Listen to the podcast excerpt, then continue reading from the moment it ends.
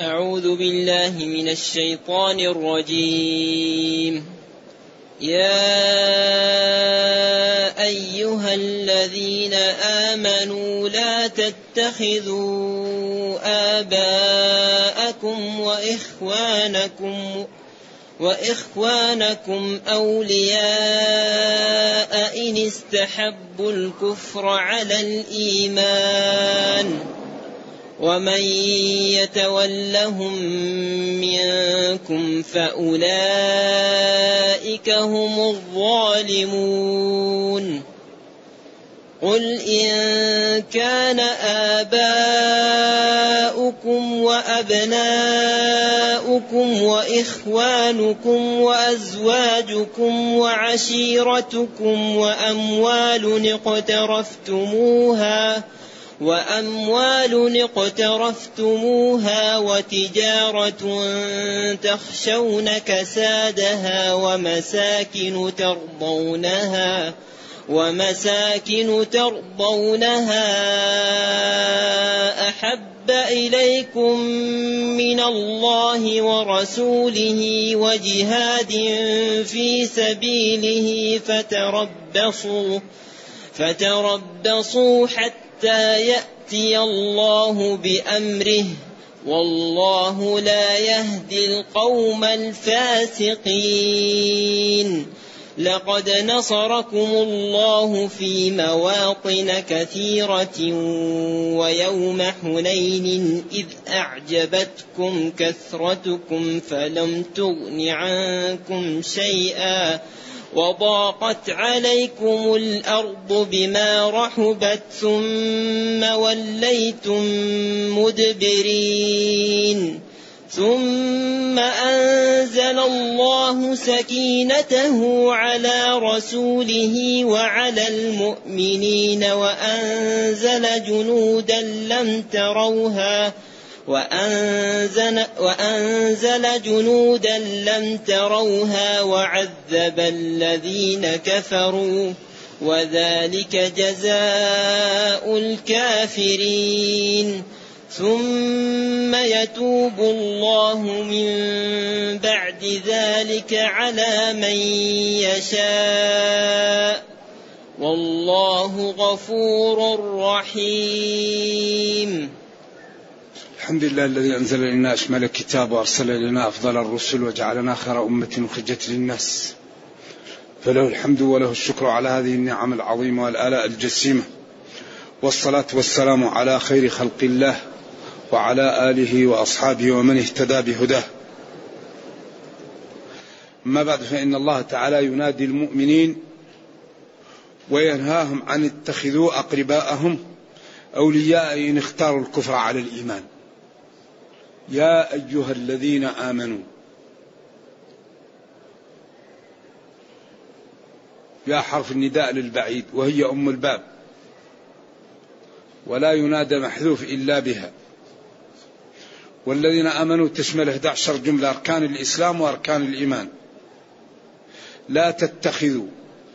اتخذ الشيء إذا استعمله وجعله عادة له، لا تتخذوا آباءكم وإخوانكم أولياء.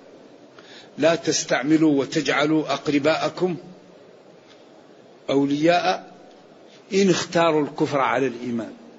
إن استحبوا الكفر على الإيمان. ولذلك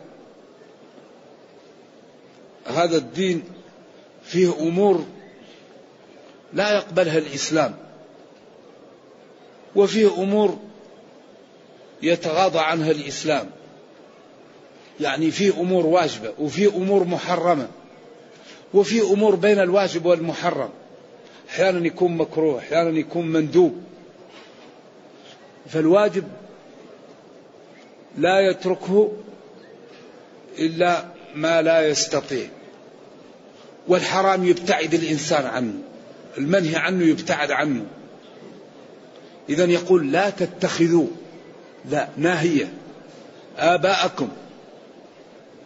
أب هو أصل الإنسان.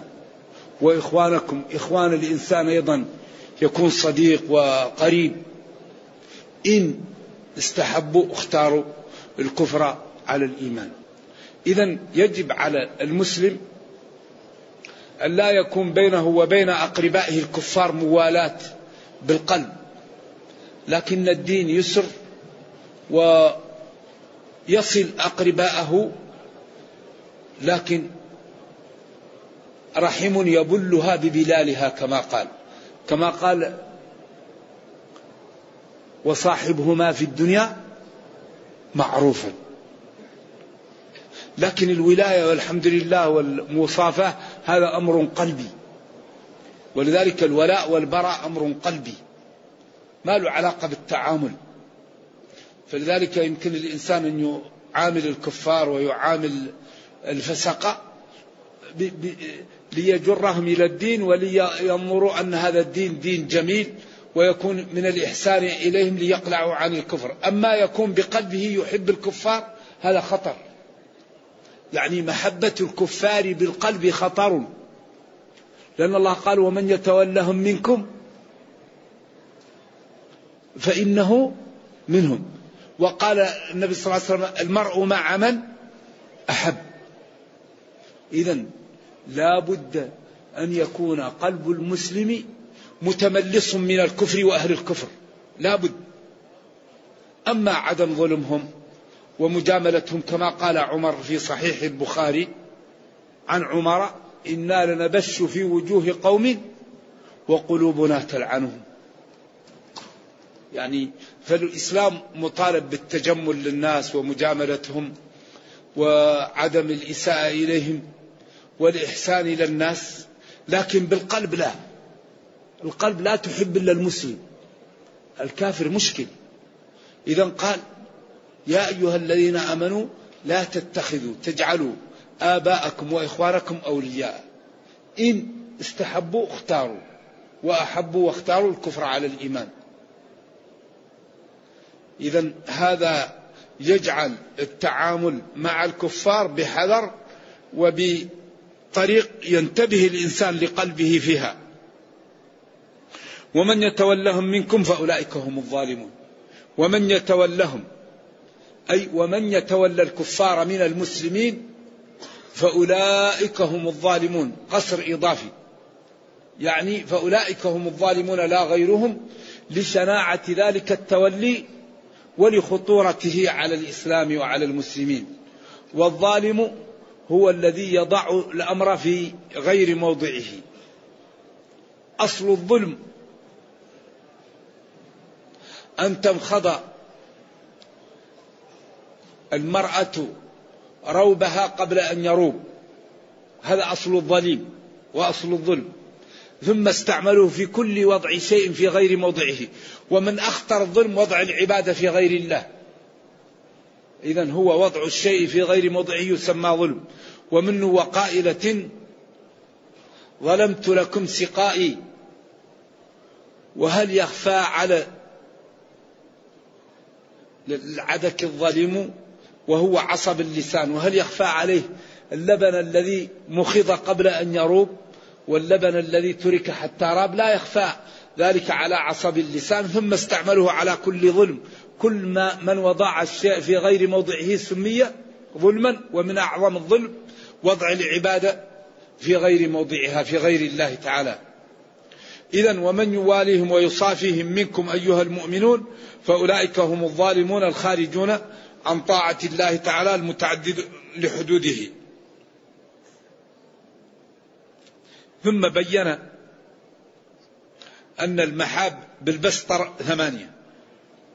وبالإيجاز أربعة. وأن هذه المحاب إذا كان الإنسان يختارها عن الله ورسوله وجهاد في سبيله فذلك خطر عليه. ذلك هذا الدين لا بد من ممارسته لينفعنا. إذا لم نمارس الدين ونعمل به يكون انتفاعنا به ناقصا. لا بد أن نمارس. الله يقول قل إن كان آباؤكم وأبناؤكم وإخوانكم وأزواجكم وعشيرتكم وأموال اقترفتموها وتجارة تخشون كسادها ومساكن ترضونها. هذه جميع المحاب التي تحب في الدنيا. أحب إليكم خبر كان. أحب إليكم ممن؟ من الله ورسوله وجهاد في سبيله. فتربصوا. أمر للتهديد وللتخويف. إذا هذا الدين جاءك وقال لك إن المحاب كبريات المحاب هذه الثمانية وأنها ينبغي أن تجعل رضا الله ورضا رسوله وإعلاء كلمة الله ودينه فوق هذه. فإن لم تفعل ذلك فأنت في خطر. إذا إذا وقفنا عند هذه الآية ونظرنا إلى واقع المسلمين وواقع الأمة نجد أن واقعنا سببه أنه من عند أنفسنا. قل هو من عند أنفسكم. الآباء لأنهم أصل الإنسان والإنسان إذا لم يكن له أصل لا شيء. والأبناء لأن الله جبل في القلوب محبتهم. قالوا الولد ليس من الدنيا. قال لأن متعة الولد مثل نعيم الجنة. وإخوانكم. الأخ لأنه يلد مع الإنسان ويربى معه فيكون القلب متعلق به. والزوجة ليسكن إليها. وجعل بينهم مودة ورحمة. وعشيرتكم في قراءة الجمهور وقراءة شعبة وعشيرتكم وأموال اقترفتموها أخذتموها. وتجارة تخاف من كسادها تنتظر بها السوق. فإذا سافرتم أو انشغلتم عنها نزلت فضاع الربح. ومساكن بيوت وقصور واستراحات ومزارع وعماير. ومساكن ترضونها. إذا هذه المحاب هذه المحاب إذا كانت هذه أحب إليكم من الله ومن رسوله ومن جهاد في سبيله فتربصوا. إذا هذا بالبسط وبالإيجاز الأقارب وعشيرة الإنسان وزوجته والأموال التي كسبها والأموال التي يريد أن يجلبها والمساكن. أربعة بالإيجاز. هذه إذا كانت هذه أحب إلينا من الله ومن رسوله ومن طاعتهم ومن تنفيذ أوامرهم واجتناب, واجتناب نواهيهم ومن الجهاد لإعلاء كلمة الله تربصوا انتظروا. هذا أمر للتهديد وللتخويف. حتى يأتي الله بأمره وهو ما لا وهو ما يقع لمن فعل هذا. ولذلك قالوا إن هذه الآيات نزلت بعد أول التوبة إن هذه فتح مكة. والله لا يهدي القوم تربصوا حتى يأتي الله بأمره والله لا يهدي القوم الفاسقين. أي الخارجين عن طاعة الله تعالى. قالوا إن هذا نزل في النفر الذين تعلق بهم أقرباؤهم في مكة ولم يتركوهم يهاجرون. وكانوا يقولوا لمن تتركنا نناشدك الله والرحم إلا بقيت معنا. فيرق لهم ويبقى معهم. وفي ذلك الوقت كانت الهجرة واجبة. ولذلك قال إن الذين توفاهم الملائكة ظالمي أنفسهم. قالوا فيما كنتم؟ قالوا كنا مستضعفين في الأرض. قالوا ألم تكن أرض الله واسعة؟ فتهاجروا فيها فأولئك مأواهم جهنم وساءت مصيرا إلا المستضعفين. إذا لا بد للمسلم الذي يريد أن ينجو أن يكون رضا الله. ورضا رسوله والجهاد في سبيله أقدم من هذه الأمور التي ذكرت.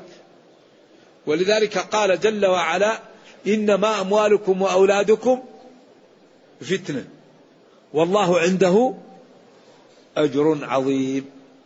ما تجدون من المتع في المال والولد أعظم منه ما عند الله من الأجر. لو اتقيتم الله في المال والولد وأطعتم الله في ذلك الأمر. فلذلك هذه الدنيا دار تكليف دار عمل دار بذل. أما نريد الجنة بدون ما نقدم ما حصل. لا نغالب. الجنة لازم لها من مهر لازم من بذل. أما واحد يريد يجلس ولا يقدم لدينه ولا لأمته ولا يمتثل الأوامر ولا يجتنب النواهي ويريد الجنة هذا صعب. ولذلك ربنا يقول أوفوا بعهدي أوفي بعهدكم. ويقول إن الله اشترى اشترى. الشراء فيه ثمن وفيه مثمن. ويقول ألف لام ميم. أحسب الناس أن يتركوا أن يقولوا آمنا وهم لا يفتنون. ولقد فتنا الذين من قبلهم. فليعلمن الله الذين صدقوا وليعلمن الكاذبين. ويقول وما خلقنا السماوات والأرض وما بينهما باطلا. ذلك ظن الذين كفروا. إذا لا بد أن تكون طاعة الله. أن تكون طاعة الله وطاعة رسوله وإعلاء كلمة الله أن تكون هذه مقدمة على غيرها على المال والولد والأحبة والزوجة والأقارب. لذلك الآن مشكلتنا أننا لا نسير على الطريقة المرسومة للمسلمين. فلذلك هذا سبب لنا تقويضا وتسلطا من أعدائنا علينا. لذلك باختصار الدنيا يحكمها قانون إيش؟ قانون المعاوضة. تبذل تربح تنام تخسر. ذلك من أكبر أسباب ضعف الأمة المسلمة أوامر معطلة ونواهي منتهكة هذه هي مشكلة الأمة في هذا العصر. مليار وستمائة مليون. مشكلته الحقيقية أوامر معطلة. أعدوا. كونوا مع الصادقين. اثبتوا. تعاونوا. أوامر معطلة ونواهي منتهكة ولا تنازعوا فتفشلوا. ولا تكونوا كالذين خرجوا من ديارهم. لا تقربوا الزنا.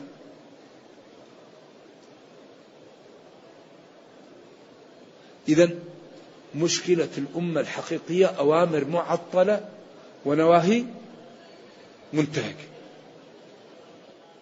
إذا إذا أردنا أن نكون في المكان اللائق بنا أن نمتثل الأوامر ونجتنب النواهي ونقوم بالأسباب. لأن من أكبر الأسباب امتثال الأوامر واجتناب النواهي. ولذلك أخطر شيء على الأمة المسلمة المعاصي.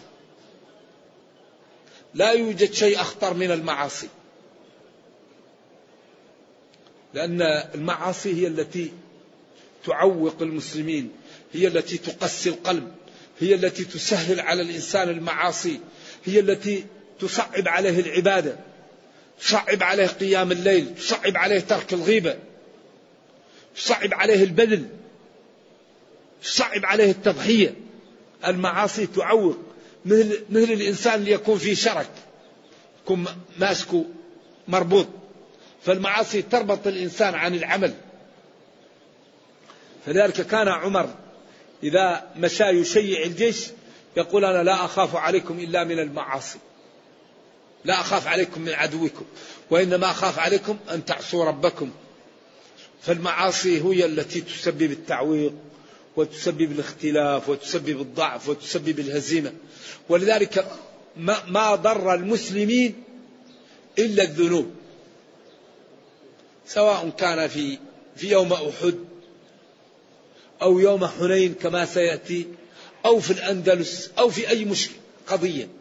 ولذلك قال قل هو من عندي أنفسكم وقال جل وعلا ظهر الفساد في البر والبحر بما كسبت أيدي الناس.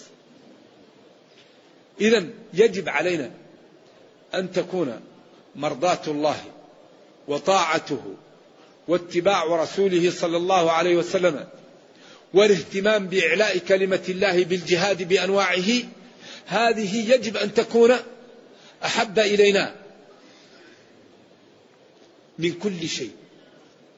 فإن لم نفعل فالتهديد واقع وحاصل بقوله فتربصوا انتظروا حتى يأتي الله بأمره وهو هزيمة من لم يقم بهذا وخذلانه ووقعه في الورطة.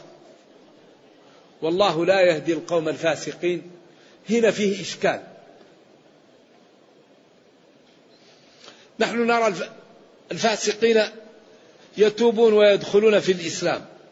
والله يقول لا يهدي القوم الفاسقين. وللعلماء في هذا قولان. القول الأول أن الفاسقين الذين كتب لهم الشقاوة. فهؤلاء لا يهديهم الله. كما قال إن الذين حقت عليهم كلمة ربك لا يؤمنون ولو جاءتهم كل آية حتى يروا العذاب الأليم. إذا هذا مقصود بهم من ختم لهم بالشقاوة.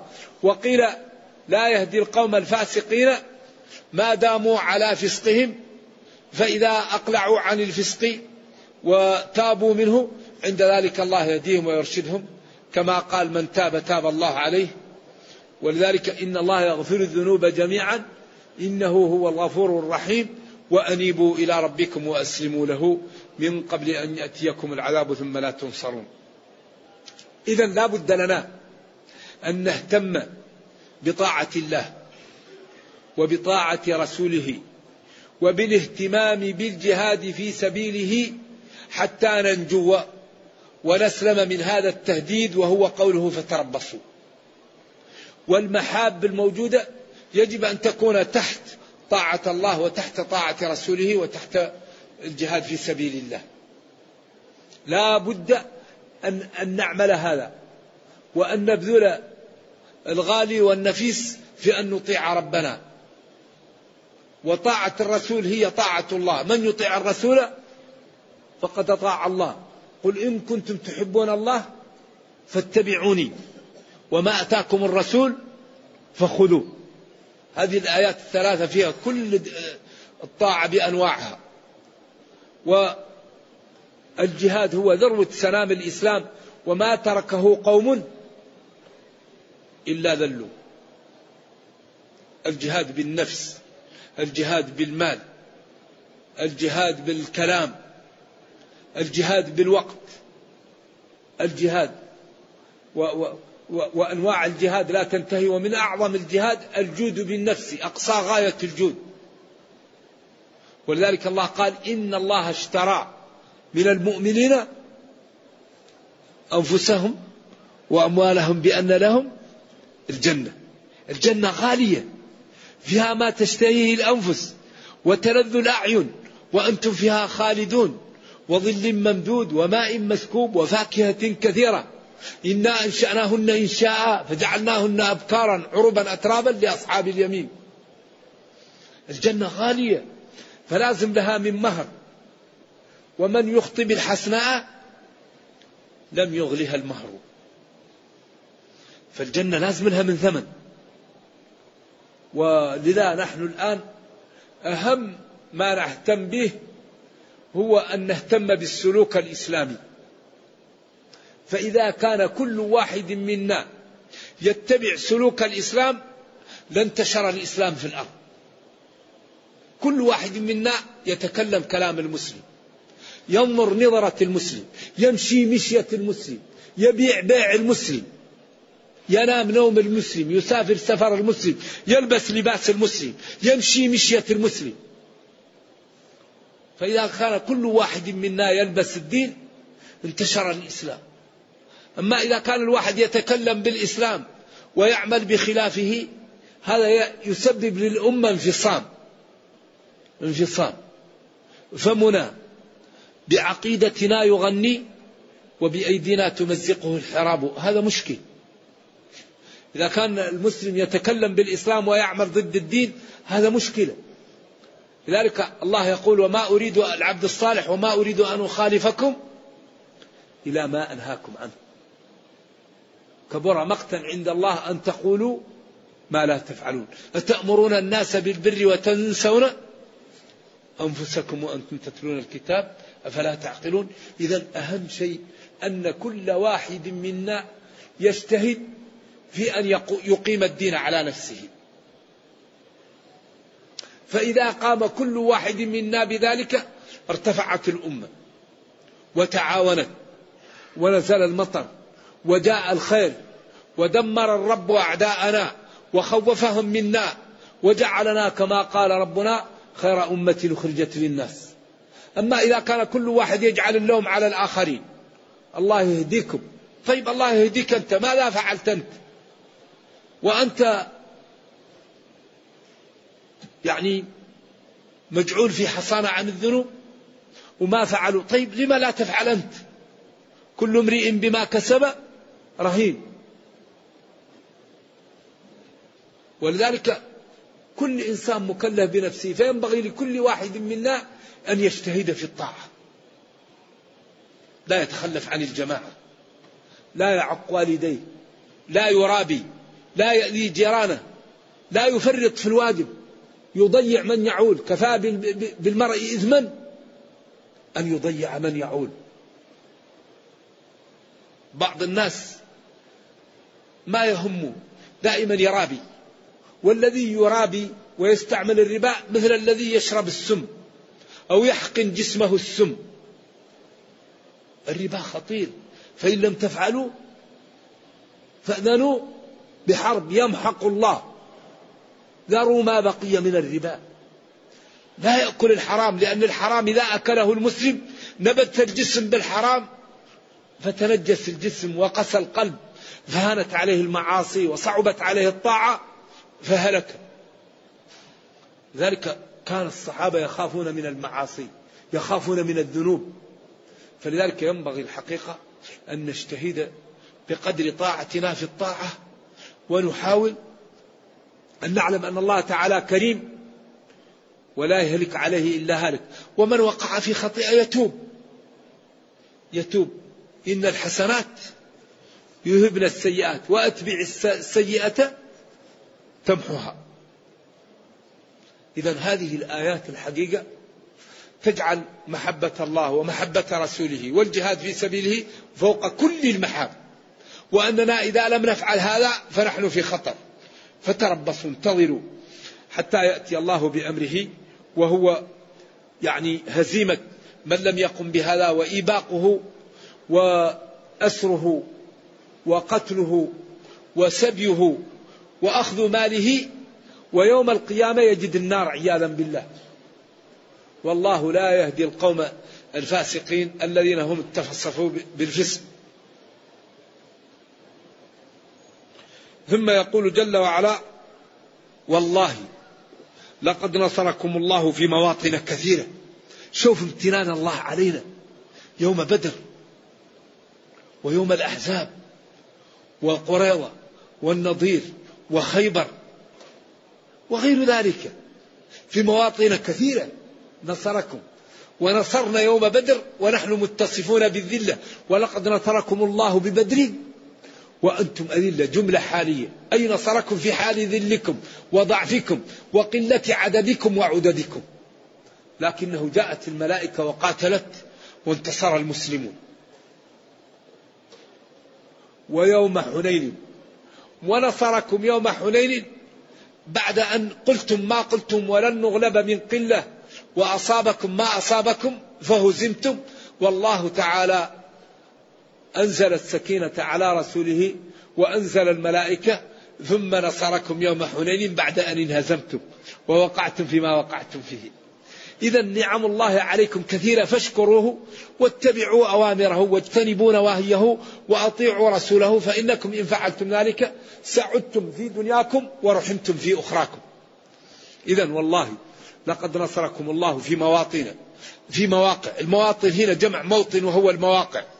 كثيرة. قالوا ثمانون موقعة موقعة بين غزوة وسرية. ويوم حنين حنين وادي بين مكة والطائف. وقعت فيه معركة هوازن. وهوازن مالك بن النضر النصر وهو هوازني وثقيف كانوا في أربعة آلاف. وجاءتهم المسلمون في اثنتي عشر ألف. عشرة من, من المدينة وألفان من مكة. وقيل أربعة عشر وقيل ستة عشر. فقال أحدهم لن نغلب اليوم من قلة. فساء النبي صلى الله عليه ذلك وكأنهم اغتروا بكثرتهم فبين الله لهم أن الكثرة لا تنصر وإن الذي ينصر هو الله وتوفيق وتأييد وإنزال السكينة ويوم حنين إذا أعجبتكم كثرتكم إيش؟ فلم تغن عنكم شيئا.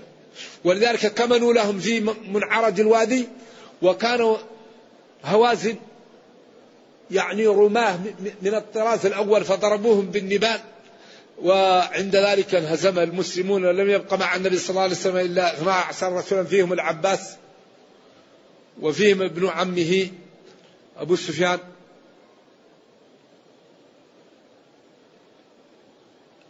وفيهم علي وأسامة. وأيمن بن أبي أيمن. و فنادى فيهم العباس يا أصحاب السمرة يا أصحاب بيعة الرضوان فسمعوه وكان صوته جهر فرجع الصحابة كأنهم يعني لحدبتهم على النبي صلى الله عليه وسلم ورجوعهم كالبقر على أولادها. ثم أنزل الله السكينة وانهزمت هوازن وأخذوا منهم أموالا كثيرة وسبيوا منهم ذراري كثيرة وعند ذلك آمنت هوازن وجاءت وطلبت من النبي صلى الله عليه وسلم فقال لهم إن أردتم المال أو الأولاد والنساء قالوا لا نعدل بالأحساب شيئا. فقال من أراد أن تطيب نفسه عن حقه فليفعل ومن لم يرد فنحن نعوضه وأعطاهم نساءهم وأولادهم وأخذ منهم المال ثم رد لهم بعضه وقسم على المؤلفة من قريش ومن كان معهم أموالا كثيرة حتى قال قائل الأنصار لقد أعطى قومه ودماؤنا تقطر منهم.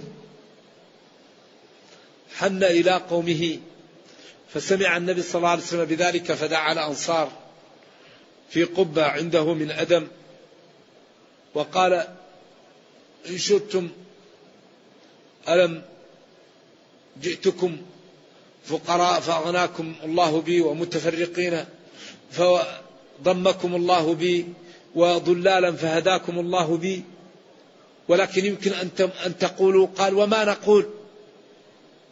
قال تقولوا جئتنا يعني مطرودا من قومك فأعززناك وجعلناك في منع وفعلنا وفعلنا. ولكن أما ترضون أن يذهب الناس بالشاء والبعير وتذهبون برسول الله صلى الله عليه وسلم برحالكم؟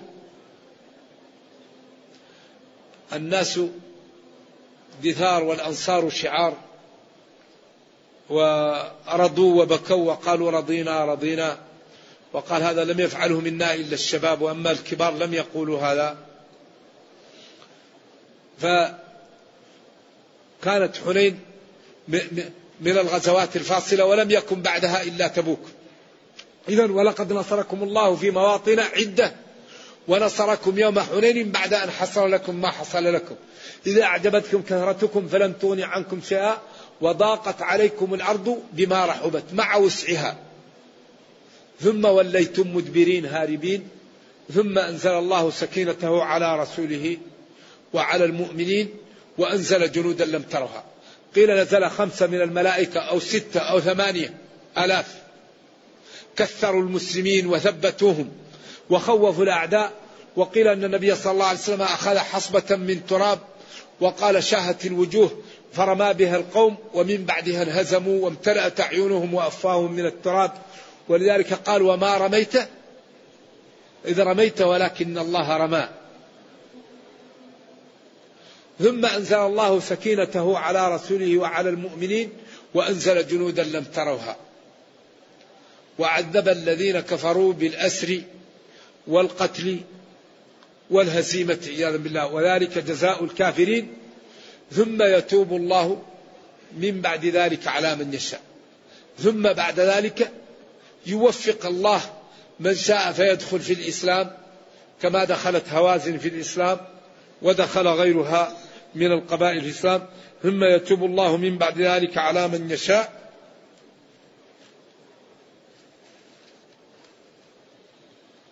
والله غفور رحيم. والله جل وعلا كثير المغفرة لعباده رحيم بهم.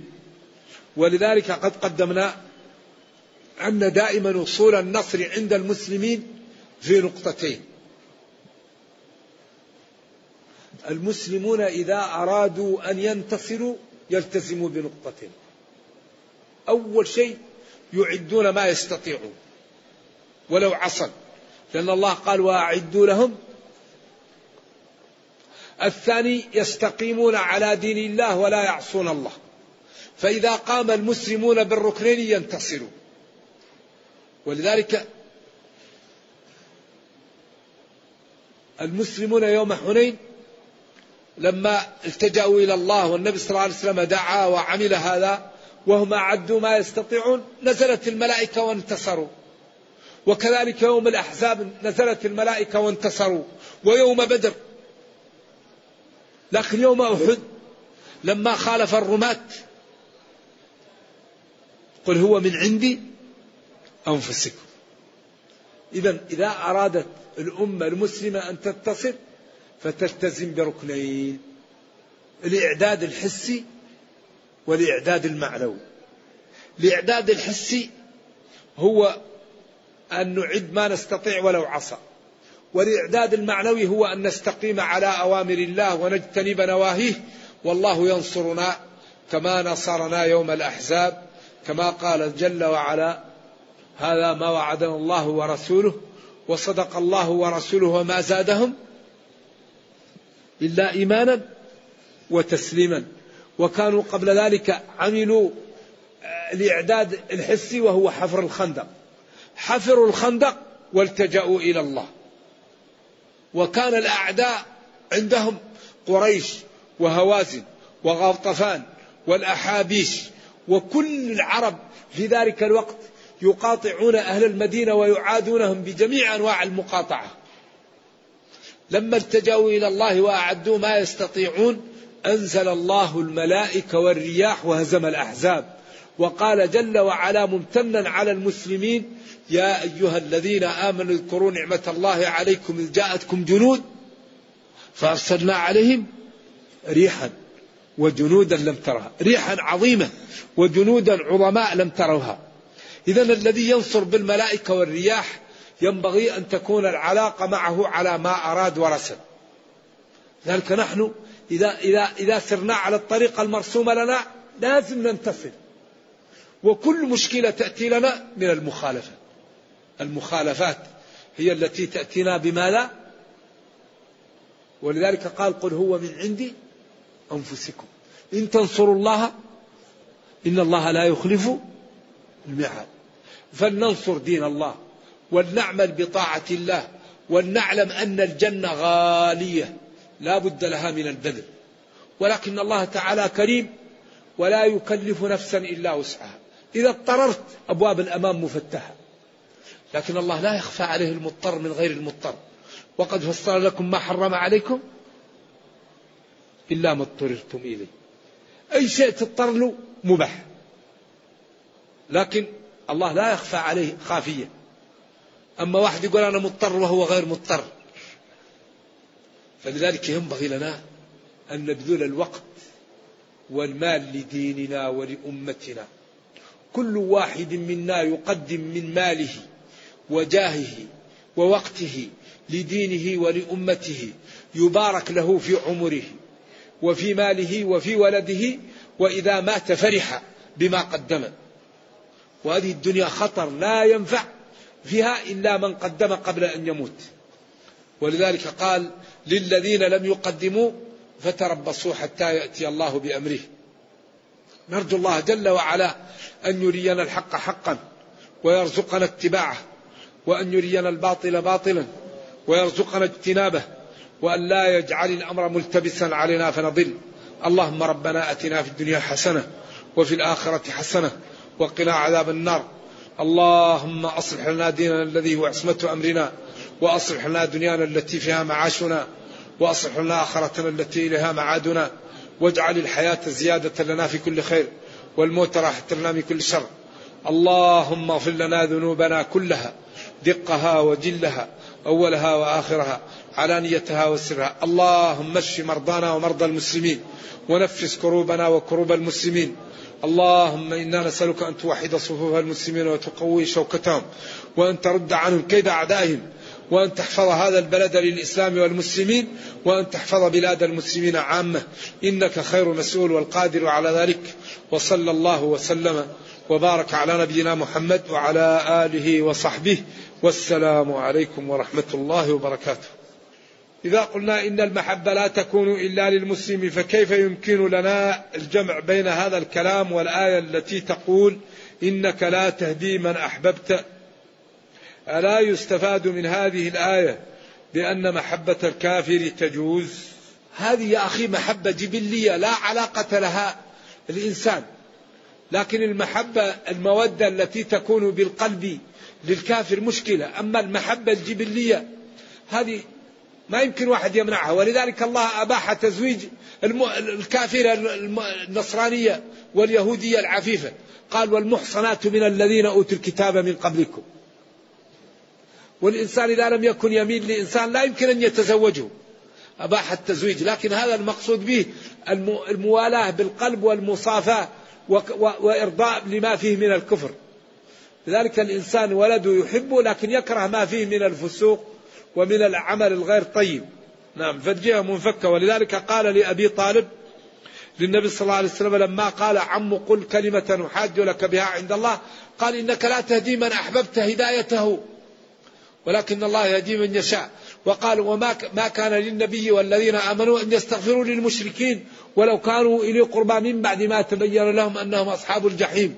ثم بين العذر عن إبراهيم وما كان استغفار إبراهيم لأبيه إلا عن موعدة وعدها إياه فلما تبين له أنه عدو الله تبرأ منه. أيوه فالكافر لا يحب من القلب ولا يصافى وإنما الشيء الجبلي لا يكلف الإنسان به. ولذلك قال اللهم هذا قسمي فيما أملك فلا تؤاخذني بما لا أملك ولن تستطيعوا أن تعدلوا بين النساء ولو حرصتم فلا تميلوا كل الميل لكن نبينا صلى الله عليه وسلم كان يحب عائشة أكثر من غيرها. هذا لا يملكه. فقال يقسم فيما يملك أما لا يملك لا يملك. المحبة ما هي بيد الإنسان. شيء يجعله في قلب الإنسان. لذلك الإنسان لا يكلف إلا بما يستطيع. كيف يمكن للإنسان أن يستشعر عظمة الله سبحانه وتعالى كي لا يعصيه؟ ويشعر أنه ويتذوق الإيمان. هذا دائما بالمراقبة. أن تعبد الله كأنك تراه. المراقبة. ومداومة سؤال الله. وكثرة الذكر والاستغفار والصدقة. والبعد عن المعاصي. لأن بالتعود. والله أخرجكم من بطون أمهاتكم. لا تعلمون شيئا. وجعل لكم السمع والأبصار والأفئدة لعلكم تشكرون. استعمل موارد العلم في شكر الله. واسأل الله والله يقول ادعوني أستجب لكم. أما واحد يقول الله غفور رحيم وينام عن الصلاة فإذا قلت له صلي يقول لك ادعوا لي وبعدين ما يتخلف عن العمل ما يقول لك ادعوا لي للرزق. يذهب للعمل وعند وقت الصلاة يقول لك ادعوا لي عجيب. طيب ليش ما أدعو لك عند الرزق وتنام عن العمل وتقول ادعوا لي يجيه الاتكال في العبادة وفي الدنيا تجده أبصر واحد بأمور الدنيا. هذا تلاعب. هذا لعب لذلك الدنيا هذا الدين اللي يريد يستقيم أوفوا بعهدي أوفي بعهدكم. إن الله اشترى. فالذي يريد الثمن يدفع المثمن يقول اشرح لنا كلمة الجهاد. الجهاد فعال من الجهاد. والجهاد يكون بالنفس وبالمال. وبكل ما يملك الإنسان. فالمنافقون يجاهدون بالكلام والكفار يجاهدون بالنفس وبالمال والفسقة يجاهدون بالكلام وبالمال. ولذلك قال تعالى وجاهدوا بأموالهم وأنفسهم. هاجروا وجاهدوا بأموالهم وأنفسهم في سبيل الله. والذين آووا ونصروا. هذا مدحهم وهؤلاء هم المتقدمون. فالجهاد هو أعظم شيء وذروة سنام الإسلام و لكن لا بد أن يجاهد الإنسان لإعلاء كلمة الله ولا يروح ويقتل المسلمين ويقول هذا جهاد.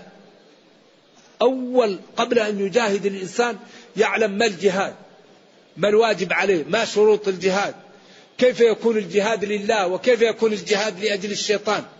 ولذلك الرجل يقاتل ليرى مكانه حمية للمغنم. قال من قاتل لتكون كلمة الله هي العليا. فالجهاد له شروط وله موانع وله أمور. فالذي يريد أن يجاهد لا بد أن يعرف ذلك ويقوم بشروطه. أما كثير من الناس يروح يقتل المسلمين ويقول هذا جهاد. يقتل المستأمنين ويقول هذا جهاد. لا. الجهاد لا بد أن يكون جهاد الكفار. المحاربين ولا يقتل المسلمين ولا يقتل المستأمنين ويكون قصده إعلاء كلمة الله لا قصده ليقال شجاع ولا قصده يكون حياته ضيقة يروح يقتل نفسه وهو يقول جهاد. فاسل في حياته ويقول أنا رايح نجاهد. يعني يهرب من واقعه لا. يكون وضعه طيب ويذهب لأجل إعلاء كلمة الله. ولذلك هذه الأمور لا تتمايز إلا بالنية. إنما الأعمال بالنيات. لكن الذي يريد أن يجاهد لا بد أن يعلم ما الجهاد حتى لا يقتل مسلما وحتى لا يعتدي على الآخرين وحتى يعرف الشروط التي بها يكمل له الأجر والأمور التي إذا حصلت يبتعد عن هذه الأمور تكون شبه وفتن فيكون على بصيرة من أمره فيقدم على خير ويحجم على خير. ولذلك لا يوجد شيء أنفع من العلم. العلم العلم العلم. الإنسان إذا تعلم أبصر وإذا أبصر يقدم على على بصيرة.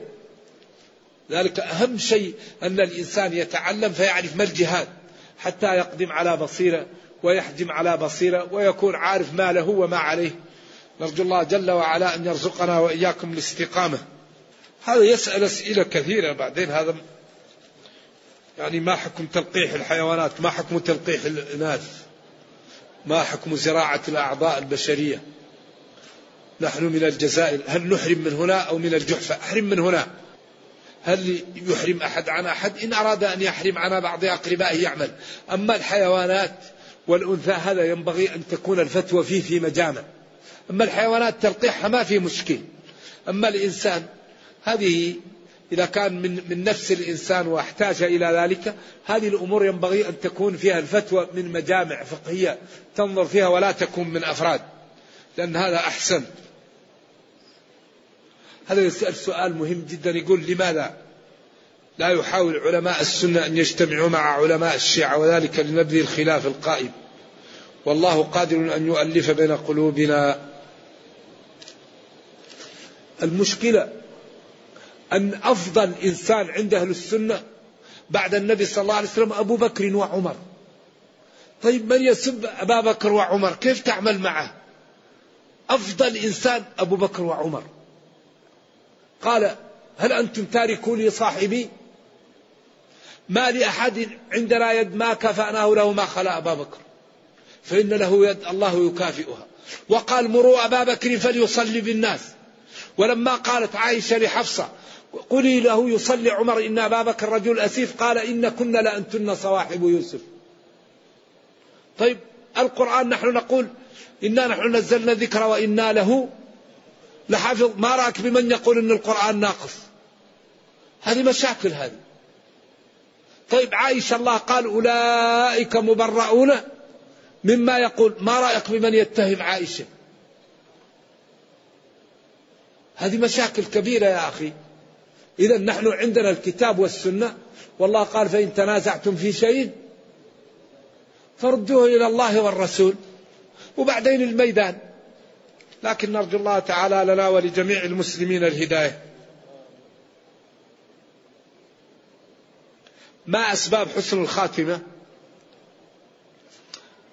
يعني كثرة الطاعة وكثرة سؤال الله والبعد عن المعاصي. وقد يخاف صاحب العصيان عند الممات سلب الإيمان. أكثر ما يسبب سلب الإيمان الإقدام على المعاصي الكثير. والاستهتار. أما الذي يسأل الله ويدعوه ويطلبه التوفيق ويكثر من الطاعة إن شاء الله الله يميته على الخير وعود لسانك فعل الخير تحظى به. إن اللسان لما عودته يعتاد. نرجو الله تعالى أن يختم لنا ولكم بالسعادة. السلام عليكم ورحمة الله.